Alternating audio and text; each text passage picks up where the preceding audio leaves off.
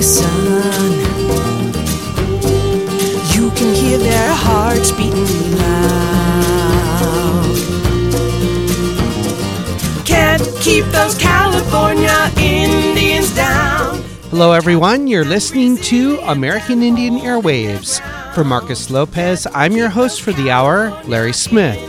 Under the Doctrine of Discovery, fee title to the lands occupied by Indians when the colonists arrived became vested in the sovereign, first the discovering European nation, and later the original states and the United States. And the word democracy is focused upon, but when you go and you look at the founders and the writings of those men that are called founders, they were threatened by the idea of democracy. They didn't want the masses to be in control. Today on American Indian Airwaves, the Doctrine of Dominion, an in-depth conversation on Pagans in the Promised Land, decoding the doctrine of Christian discovery. You're listening to American Indian Airwaves. You can hear when the moon shines bright, the lone fool in the black of the night. You can hear the whisper in the valley. Mm-hmm. And you know when Kumeyaay blows to the Bahu drum, it's the warriors who are marching down the mountain, because history ain't no mystery to me. So, of course, we want to remind listeners that KPFK is in fund drive mode, and we are asking KPFK listeners and American Indian Airwaves supporters and listeners of KPFK to continue their ongoing support of the work that we do here on American Indian Airwaves and the diversified range of voices that we bring of indigenous peoples to the program throughout the years and generations, but also the diversity of voices and perspectives that you can hear on KPFK. And of course, we want to offer as a thank you premium item a book called Pagans in the Promised Land, Decoding the Doctrine of Christian Discovery by Stephen T. Newcomb. It's a profound, illuminating book by Steve, and the book provides a startling challenge to U.S. federal Indian law and policy. And Steve uses history, cognitive theory, and demonstrates how the U.S. government officials have used the religious concept of Christendom, often unconsciously, to justify the taking of Native American lands and to deny the original independence of indigenous nations. And if you want to understand the history of settler colonial property ownership, if you will, and the creative colonial judicial logistics that are used for the theft of indigenous people's lands, then you need to read Steve's book, Pagans in the Promised Land, Decoding the Doctrine of Christian Discovery. It all starts with the doctrine of discovery, or the doctrine of dominion, that is codified in federal Indian law, the largest corpus of law within America's settler colonial judicial system. The book is a $100 premium. It's a profound must-read. It will change the way you understand the history of the land in the most profound, fundamental, and basic ways. Again, it's Pagans in the Promised Land, Decoding the Doctrine of Christian Discovery. It's a $100 premium. You can pick it up by calling 818-985-5735, 818-985-KPFK, or you can visit the kpfk.org website and click on the Donate widget and pledge $100 for Stephen Newcomb's book, Pagans in the Promised Land, Decoding the Doctrine of Christian Discovery. Marcus? Well, Larry, to get away from a lot of people look at law and look at the book, Pagans in the Promised Land, and the subtitles, but the doctrine of Christian discovery is really important. Why is it important? Well, you can listen to Steve, and you can read the book, and it goes back into the level of the Old Testament, and it goes back to the policies that are premised on the Old Testament, the narratives of a chosen people and their promised land, as exemplified by the 1823 Supreme Court ruling, Johnson versus McIntosh, that the first Christian people to discover lands inhabited by natives who are heathens have an ultimate title to the dominion over these lands and peoples. Now, that's a mouthful. But I think for Native people, it's about how the dominion, the domain, the control, the rule of a other force upon them to move them in the what it challenges also, Larry, with this book is scientia nullius, the notion of the theological notion that the legal doctrine of discovery lands were devoid of human original people who lived there as defined as heathens, pagans, and infidels were not ruled by the Christian prince. Now, that might sound like, oh, we're just talking words, right, Larry? We're just talking, just that, it's just a matter of, that's what the book says, that's what Newcomb discovered, and that's what he's pontificating. But yet, it's much more than that.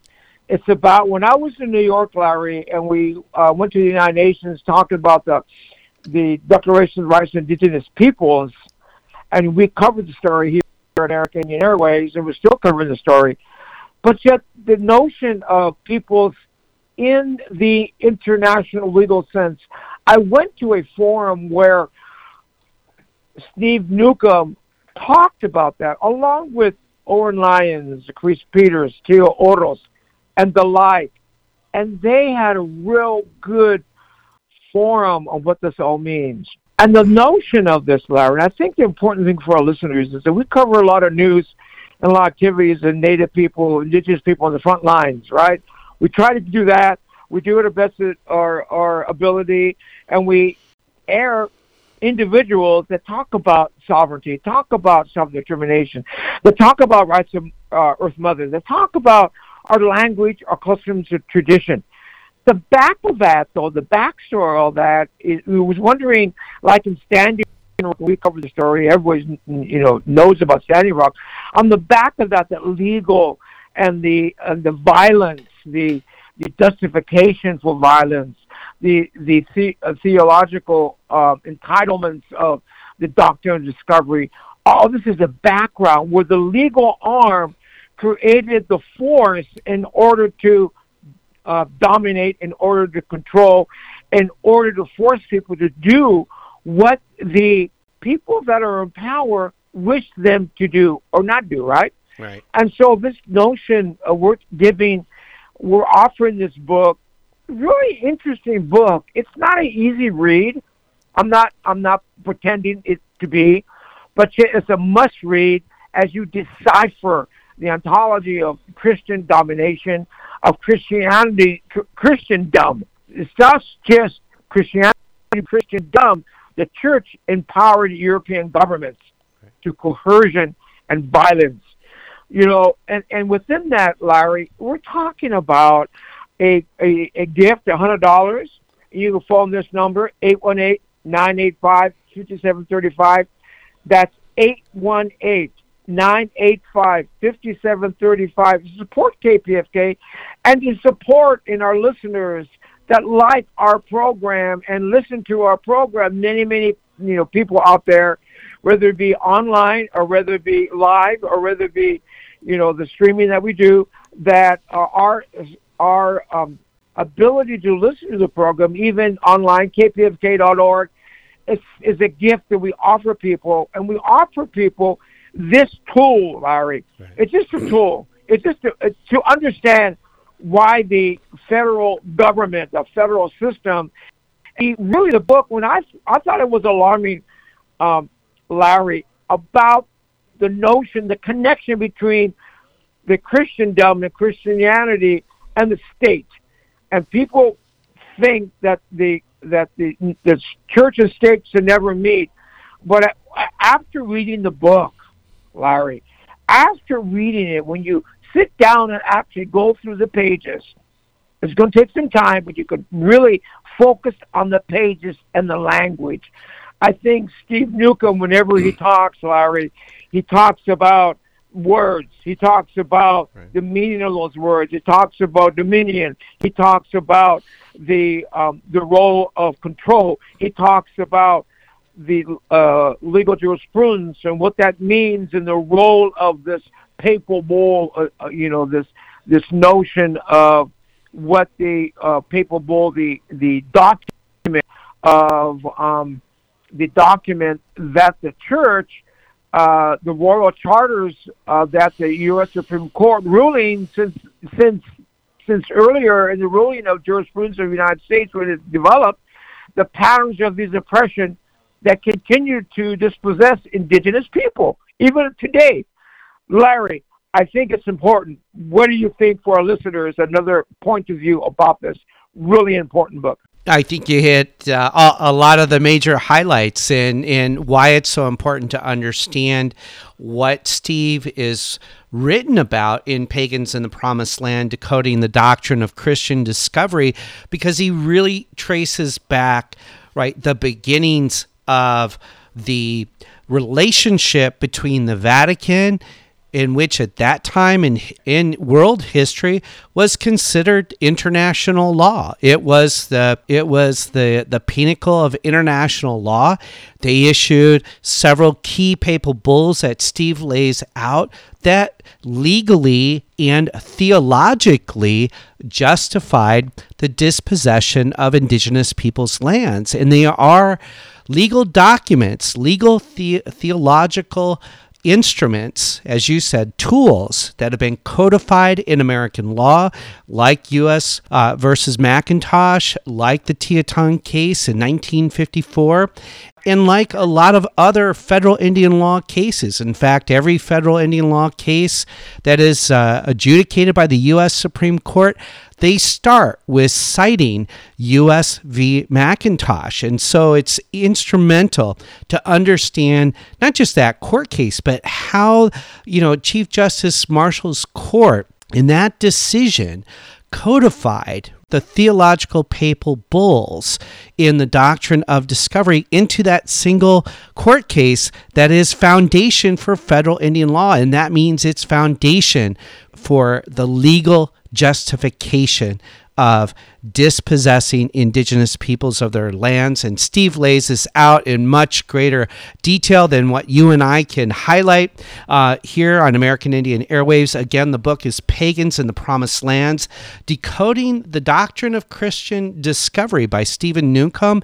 It's a $100 premium item, a $100 thank you gift for supporting us here on American Indian Airwaves, for supporting us here at KPFK. You can call 818-985-5735, 818-985-KPFK, or you can visit the kpfk.org website and make your pledge there and pick up Pagans in the Promised Land, Decoding the Doctrine of Christian Discovery. And Marcus, we want to give listeners a taste of Stephen Newcomb's own words. We've spoken with Steve quite extensively over the years in talking about the role of the doctrine of discovery or the doctrine of dominion.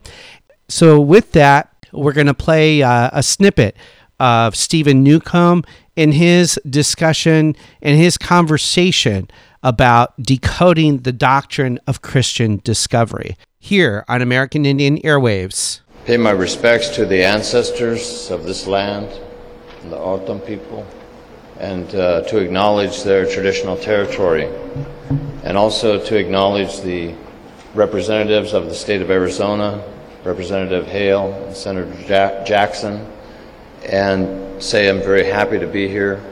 Some of these subjects that I'll be talking about are a little bit challenging, because they do go into the organic concepts, the originating concepts that had resulted in so much devastation for our nations and peoples. I'm actually Shawnee and Lenape. Our people, our nations are from back in the eastern seaboard area. And so it's interesting to look at how all these things have affected, these doctrines as they're called, these concepts, ideas have affected so many nations and peoples throughout the world. I want to mention that I think it's key and critical in terms of looking for solutions to honor and respect each and every one of the indigenous nations throughout this land, this continent, this hemisphere, and to speak in terms of the present day territories of our nations and peoples. For example, I work with the Saquon Band of the Kumeyaay Nation, the Kumeyaay people in the Kumeyaay territory, which is today commonly known as San Diego. But when I travel, people say, "Where do you live?" And I say, "I live in the Kumeyaay territory, now today commonly called San Diego."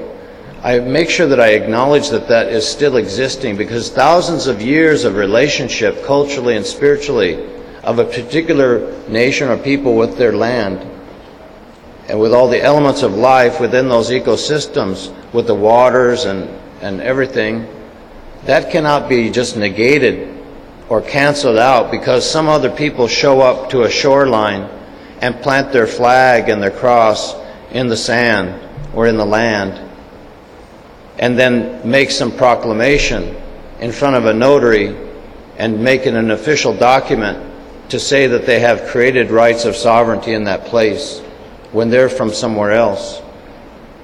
And so I want to make sure that I start out by acknowledging that. The other thing I want to mention is that what are these documents we're talking about in terms of the documents issued by the Holy See, what is now commonly understood as the Vatican. And why are those documents so important? When you look at the language of those documents, which I'll quote in a moment, you'll understand some of the reasons why they result in behavior that has been so destructive all throughout the world for indigenous nations and peoples. For example, a papal document issued by Pope Nicholas V to King Alfonso of Portugal in 1452. The Pope instructed or authorized the king to go to the western coast of Africa, and this is the direct quoted language, to invade, capture, vanquish, and subdue all Saracens, pagans, and other enemies of Christ, to reduce their persons to perpetual slavery, and to take away all their possessions and property. And the instruction in the document is that they are to convert the land. Of course, they're to engage in religious conversion, but this is specifically to convert the land of the African peoples. And in that context, the word convert means to unlawfully or wrongfully appropriate that which belongs to another. And because that's the understanding of the word convert, in the very next sentence or the very next section of the document, the Pope declares the actions to be just and lawful. Those kinds of doctrines, that was in 1452, but in 1455, 56, 1481, 1514, other Portuguese-oriented papal documents were issued. But then in 1493, you also had the documents issued by Pope Alexander VI regarding the voyage of Cristobal Colon, otherwise known as Columbus. And you're listening to an archival special here on American Indian Airwaves on the impact of the Christian doctrine of discovery. And now back to author of The Pagans of the Promised Land, Decoding the Doctrine of Christian Discovery, Stephen Newcomb. And in that document, you find some key phrases. And by the way, these documents are found in a book called European Treaties, Bearing on the History of the United States and Its Dependencies to 1648, published by the Carnegie Institution in 1917. And you can find them in both Latin and English. And any of you very diligent students, I highly recommend that you look at the Latin, go deep into that Latin language, because that's the language of the Roman Empire. and it's a language system that explains so much of what's going wrong in the world today. But those papal documents from 1493, there are several of them. And there's one sentence in particular in Latin, and it states, sub dominio actuali temporali aliquorum dominorum Christianorum constitute non sint. And what that means in English is not under the domination of any Christian dominator. And so that dominorum Christianorum is a critically important concept, because it's the idea of Christian domination, Christian dominator. There's another sentence in that document that says, we trust in him, with a capital H on him, from whom empires and dominations and all good things proceed. And the word for dominations is translated into governments in English. So the singular word for government in that context is dominacion in Latin. So these are very critical, important points and important concepts, because they do explain why there are supposed to be checks and balances on government. In other words, the law, the rule of law, is not simply to be there for the people, quote unquote, but it's actually to hold checks on governmental officials and to hold them in check, to curb their activities and their actions, so that the deadly kind of lethal power that they have at their disposals is held in check by certain things such as a Bill of Rights and so forth. Now, when you trace these documents back, or all forward rather, in history, what you'll find is that the papal documents, along with royal charters of England and many other kinds of charters, which were grants of rights to land and grants of presumed rights of dominion and so forth, you find the organic laws, the source of the organic laws of the United States.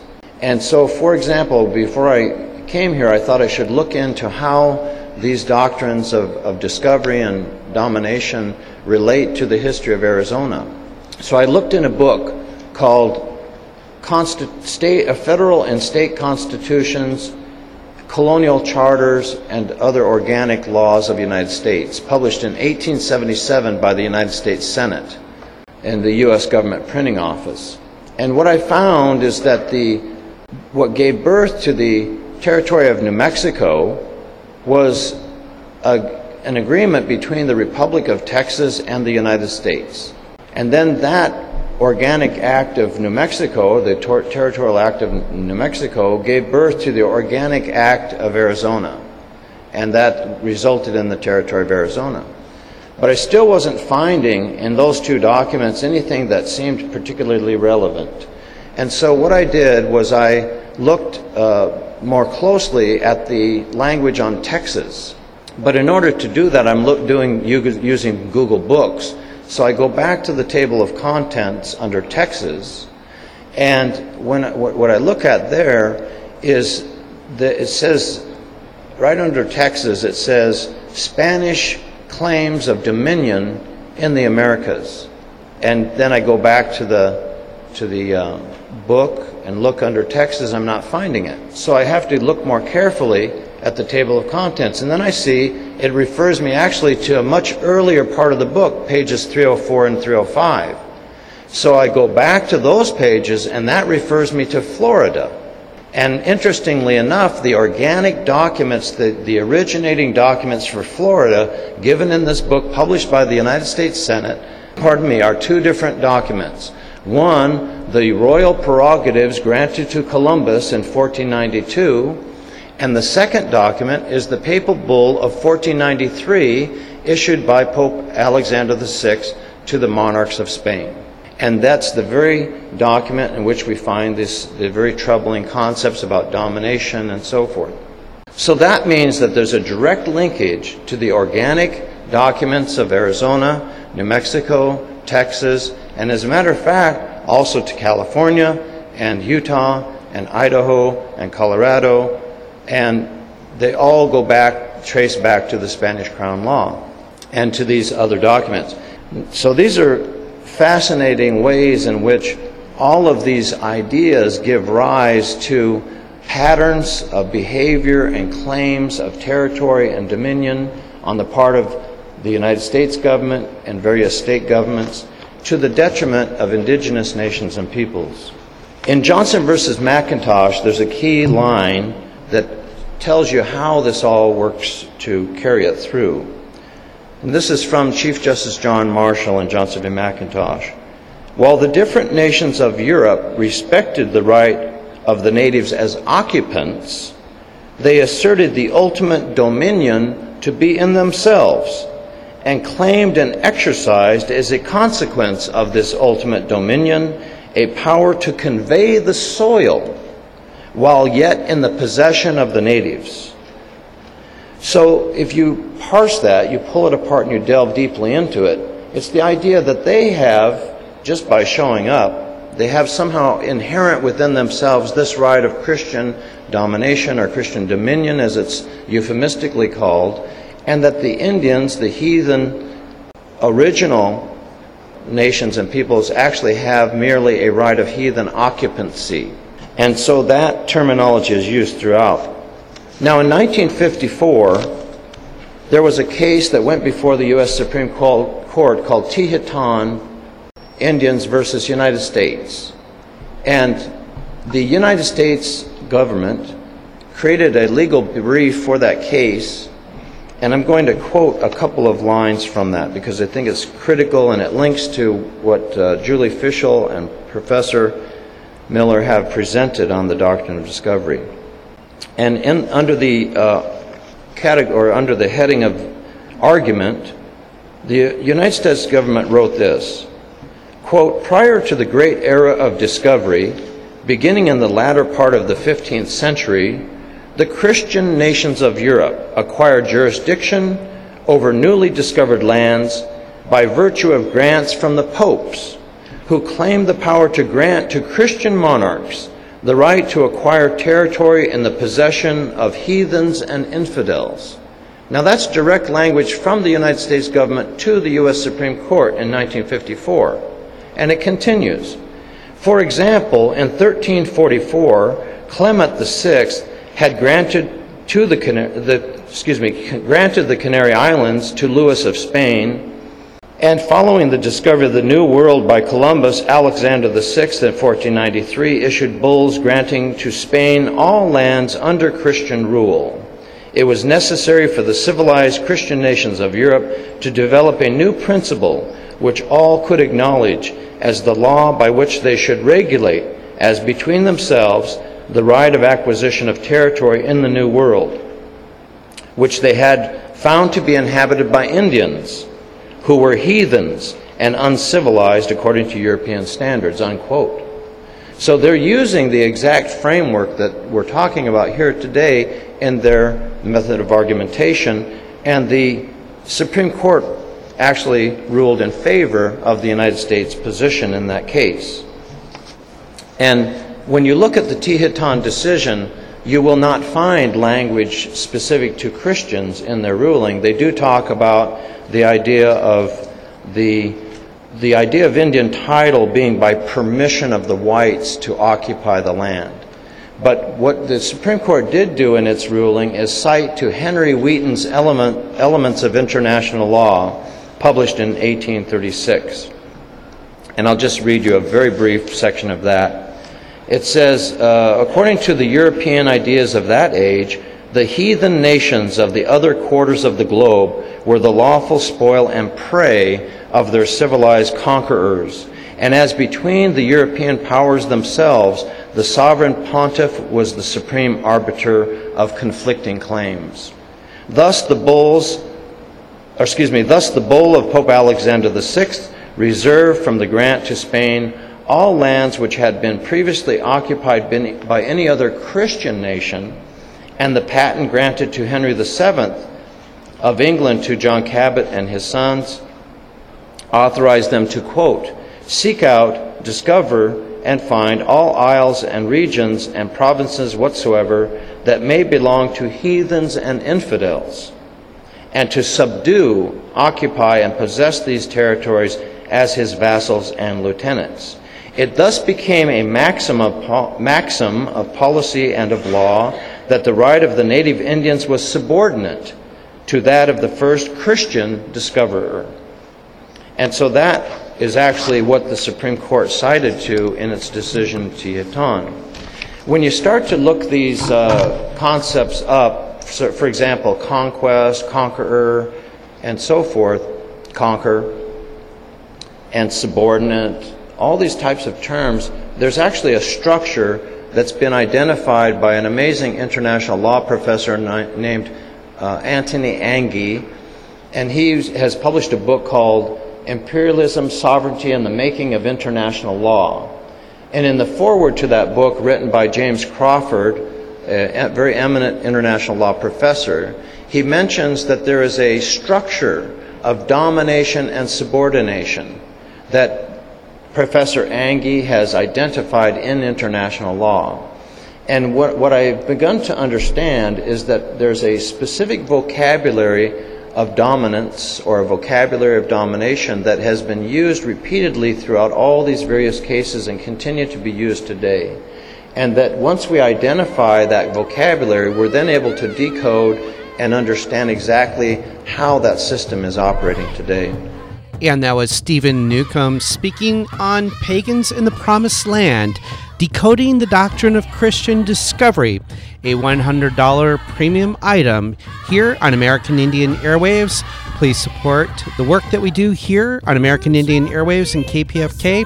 You can call 818-985-5735, 818-985-KPFK to pick up the $100 premium item, Pagans in the Promised Land, Decoding the Doctrine of Christian Discovery, or visit the kpfk.org website, click on the Pledge widget, and pick up, as a thank you item, Stephen Newcomb's book, Pagans in the Promised Land, Decoding the Doctrine of Christian Discovery. You're listening to American Indian Airwaves. We're going to take a short break, and we'll be right back.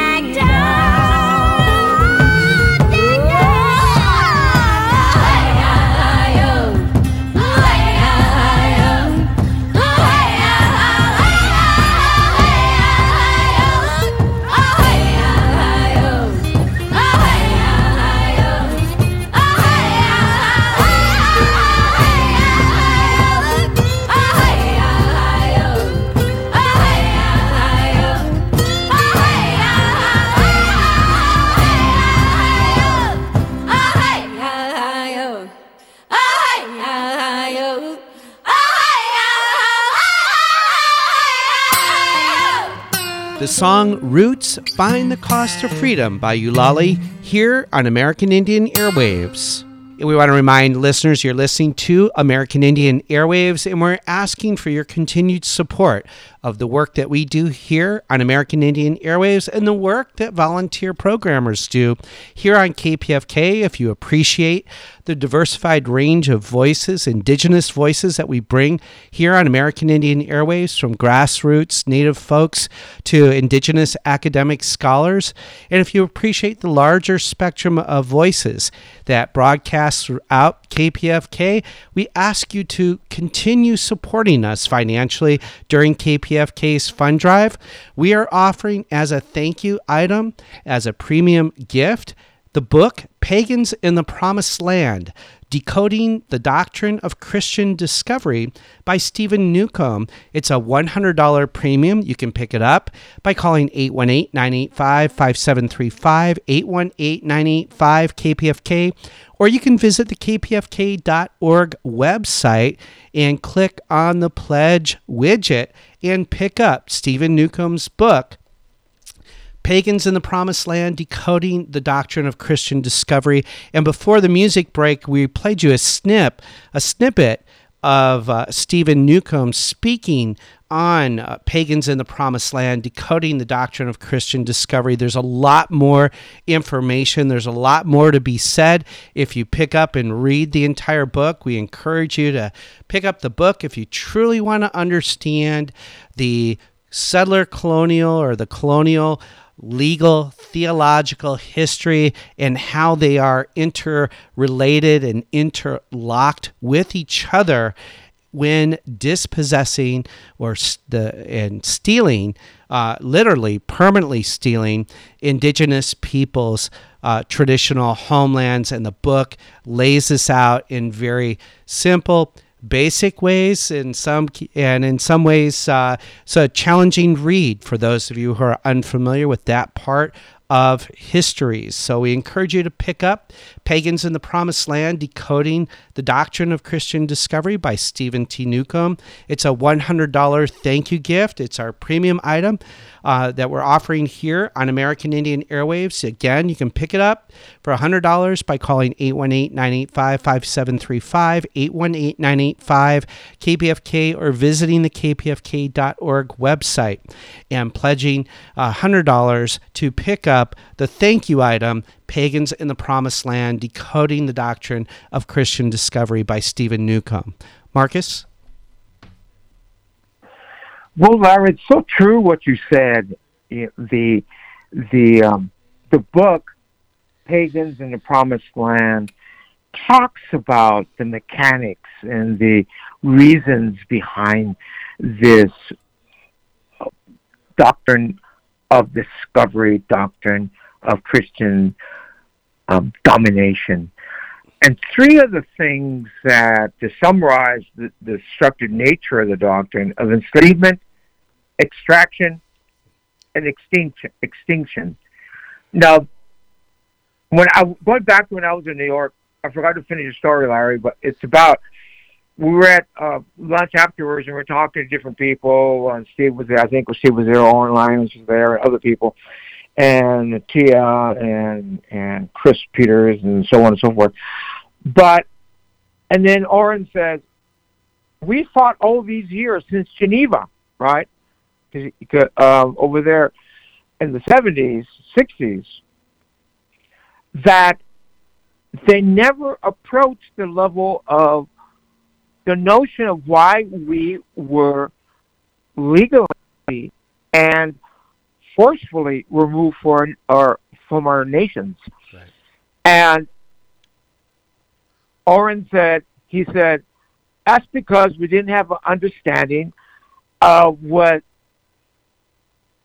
this book, Pagans in the Promised Land, and this notion of Christendom and the decoding it, as you say, and the domination of it, as we talked about, but that it's talking about the results is that we would have been more ahead 30 years ago if we mentioned it before. But that being said, this domination allowed for to make slaves of people they encountered for the 1452 papal bull Dom De Vries says that Christian sovereigns are empowered by the church to invade, capture, vanquish, and subdue all Sacarans, pagans, and all enemies of Christ to reduce their persons to perpetual slavery and to take away all the possessions of property. Larry, that doesn't mean just from North America or South America or Central America, but North, South. That means Africa, Asia, the Pacific Islands, all these different peoples, India, so on and so forth, Middle East. And this notion of this real harsh and not only enslavement, but extraction, legitimizing today the fracking, logging, water theft, plantations, agriculture, extraction industry that's going on worldwide in the colonial, post-colonial nations. It's also the extractions of 18 million indigenous people living on the continent, if not more, and the killing of 200 million people, which Bernard talked about, you know, in 1999, where we talked about the elimination of Native peoples, 90% of Native peoples, in different ways within this continent. And there's a reason within that. And some of the questions you might ask yourself, Larry, is, do you know how the land where you live was originally acquired? Right. Can you trace the gems of precious metals and your jewels that you wear on your body? Where does the water in bottled drinks you buy come from? Right. You know, lastly, do you eat food or use products made of palm oil or a lot of the indigenous foods that were exported here in the Americas to Europe and the rest of the countries? So these are the questions that it resolved, Larry, a real pragmatic, if you will, result of this doctrine of discovery, doctrine of domination. And this book that we talk about is a good premise. It really, read the book. Yeah. And when you read the book, it's layers of the system of how a belief or the doctrine, the papal bulls, as they say, this notion of the Pope and the Christendom Church evolved, and you find when you get to understand it, then the Native person within Boyle Heights, Native person within Minneapolis, Native person within Mexico City, or whatever you're listening from, we can say that this is the reason why this law is against us. And this is the reason why the jurisprudence, as far as the morality and as far as the history and as far as the legal apparatuses that creates the military and by force the police, the military, the paramilitary, and many other things that we report by the late Fabiana Hirsch-Dubin, that we talked about Zapatistas, but there's a reason why the legal argument of Mexican state can use that for domination, just as the American, North American state can use that for domination, Canadian, New Zealand, and so on and so forth, and even Israel. So we can see that this is a course in which this book is actually, Larry, a different courses and how to understand how we got here in the first place. And then in turn, Larry, from that discussion is where we got to go. Right, right. And you're so, that's so true, Marcus, for all the talk and conversations about a just transition, right? How can there be a just transition if you don't understand how we got here to begin with? And we want to remind listeners, we're talking about the book, Pagans in the Promised Land, Decoding the Doctrine of Christian Discovery by Stephen T. Newcomb. It is a $100 premium item, a thank you gift that you can pick up by calling 818-985-5735, 818-985-KPFK, or visit the kpfk.org website and pledge to pick up this $100 premium item, Pagans in the Promised Land, Decoding the Doctrine of Christian Discovery by Stephen T. Newcomb. Yeah, Marcus, just an excerpt from what Steve says towards the end of his book, and it's a nice compliment to what you were just talking about. He says, thus this book's critique of the mentality and behaviors of empire and dominion, Thus this book's critique of the mentality and behaviors of empire and domination is much wider in scope than would seem to be indicated by reference to federal Indian law and policy in the liberation of indigenous nations and peoples. As humans, we urgently need to learn how to make meaning cognitively, socially, and culturally by establishing human conventions that accentuate a love of life and an abiding appreciation of the immense beauty of life, rather than the conventions that lead to further unbridled exploitation, domination, greed, and the resulting destructions of the fabric of life.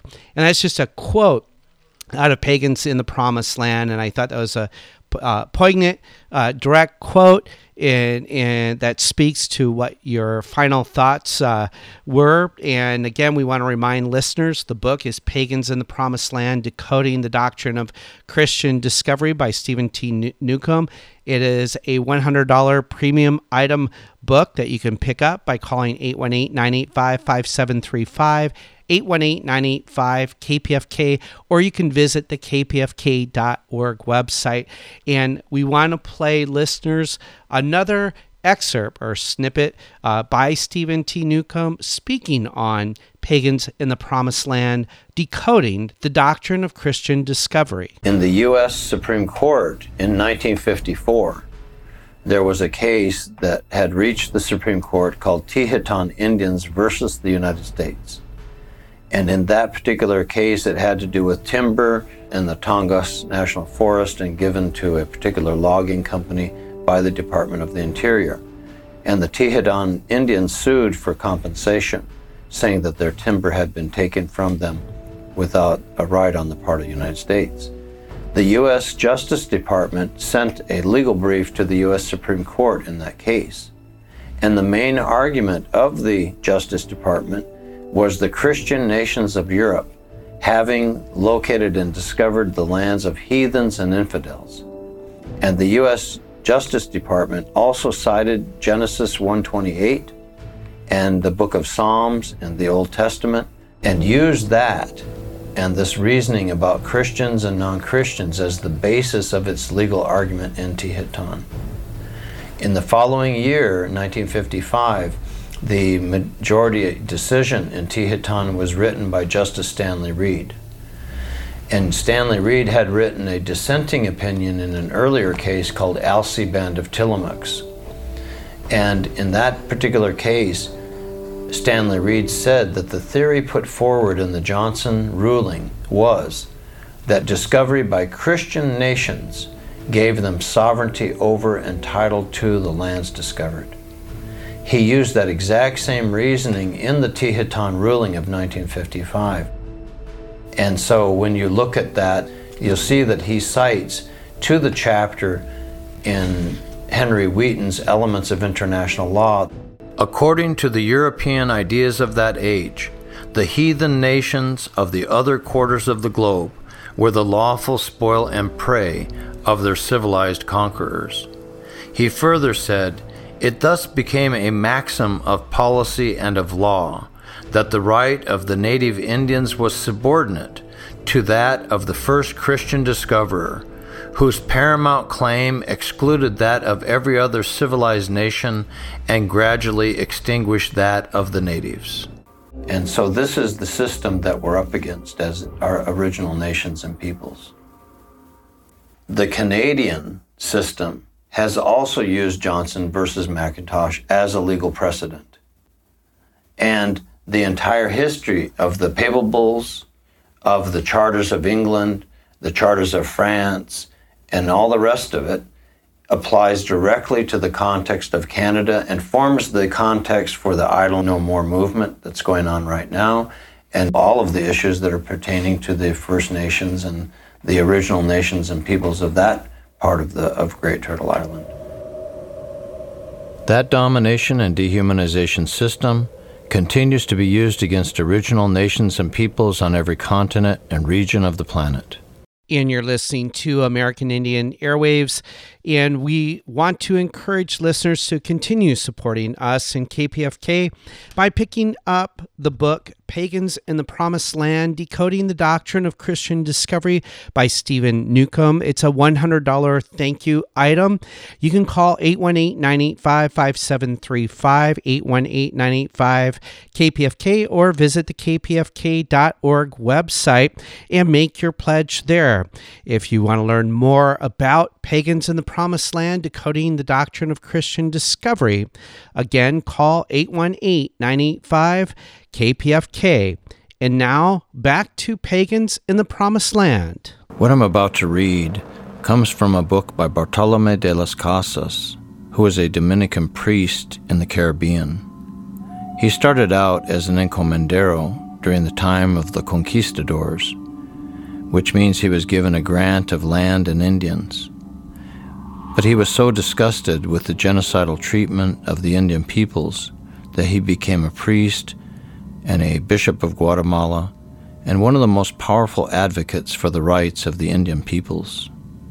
In this particular passage, this has to do with the island of Hispaniola. The Christians with their horses and swords and lances began to slaughter and practice strange cruelty among them. They penetrated into the country and spared neither children nor the aged, nor pregnant women, nor those in child labor, all of whom they ran through the body and lacerated, as though they were assaulting so many lambs herded into their sheepfold. They made bets as to who would split a man in two, or cut off his head at one blow, or they opened up his bowels. They tore the babes from their mother's breast by the feet and dashed their heads against the rocks. Others they seized by the shoulders and threw into the rivers, laughing and joking. And when they fell into the water, they exclaimed, "Boil, body of so-and-so." They spitted the bodies of other babes together with their mothers and all who were before them on their swords. They made a gallows just high enough for the feet to nearly touch the ground, and by 13s in honor and reverence of our Redeemer, meaning Jesus, and the 12 apostles, they put wood underneath, and with fire they burned the Indians alive.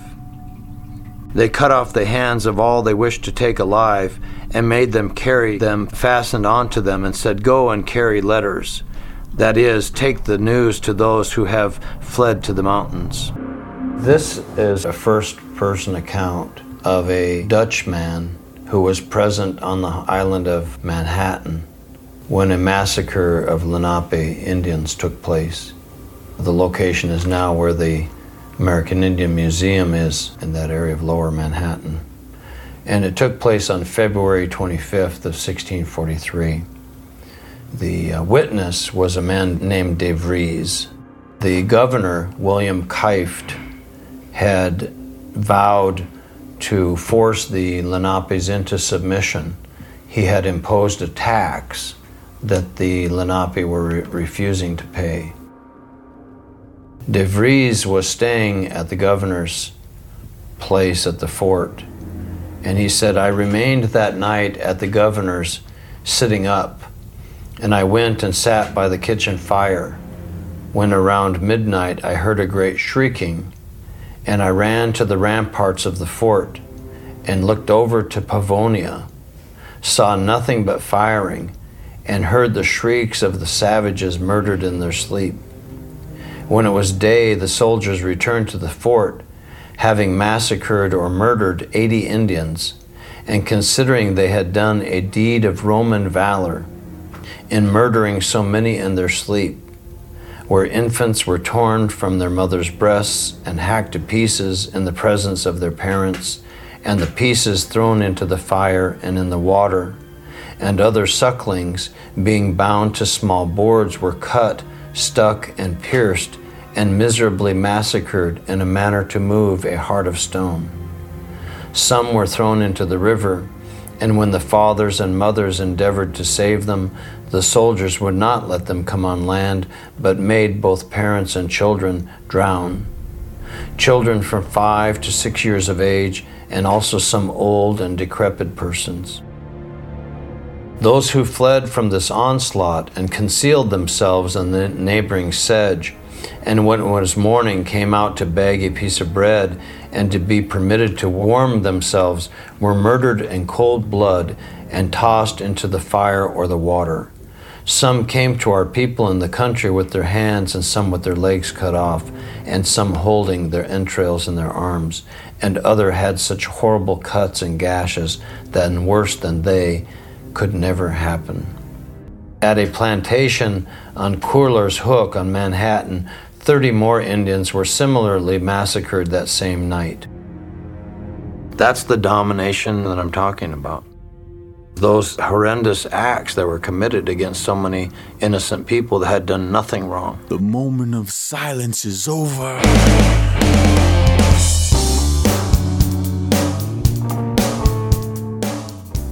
And that was Stephen Newcomb, Pagans in the Promised Land, decoding the doctrine of Christian discovery here on American Indian Airwaves. Support the station KPFK and support the work we do here at American Indian Airwaves by picking up Stephen Newcomb's book. It's a $100 premium item and thank you gift you can get by calling 818-985-5735, 818-985-KPFK, or visit the kpfk.org website. And that concludes our show for today here on American Indian Airwaves. A special thank you to Stephen Newcomb. A special thank you to our musical guest, Aragon Star, Kupa Aina, Ulali, and the band Blackfire. American Indian Airwaves is mixed and mastered in the studio of Burnt Swamp Studio in Signal Hill, California. For Marcus Lopez, I've been your host for the hour, Larry Smith. Until next time. Why your freedom manifests on their graves, and the blood never comes clean from their guilty minds, nor the hands that hold the chains. In a rhythm of resistance, we still fight for our lives. In this war that never ended, we've outgrown your lies. Let our actions speak when they ignore our words. For all the lies, there's a truth that must be heard.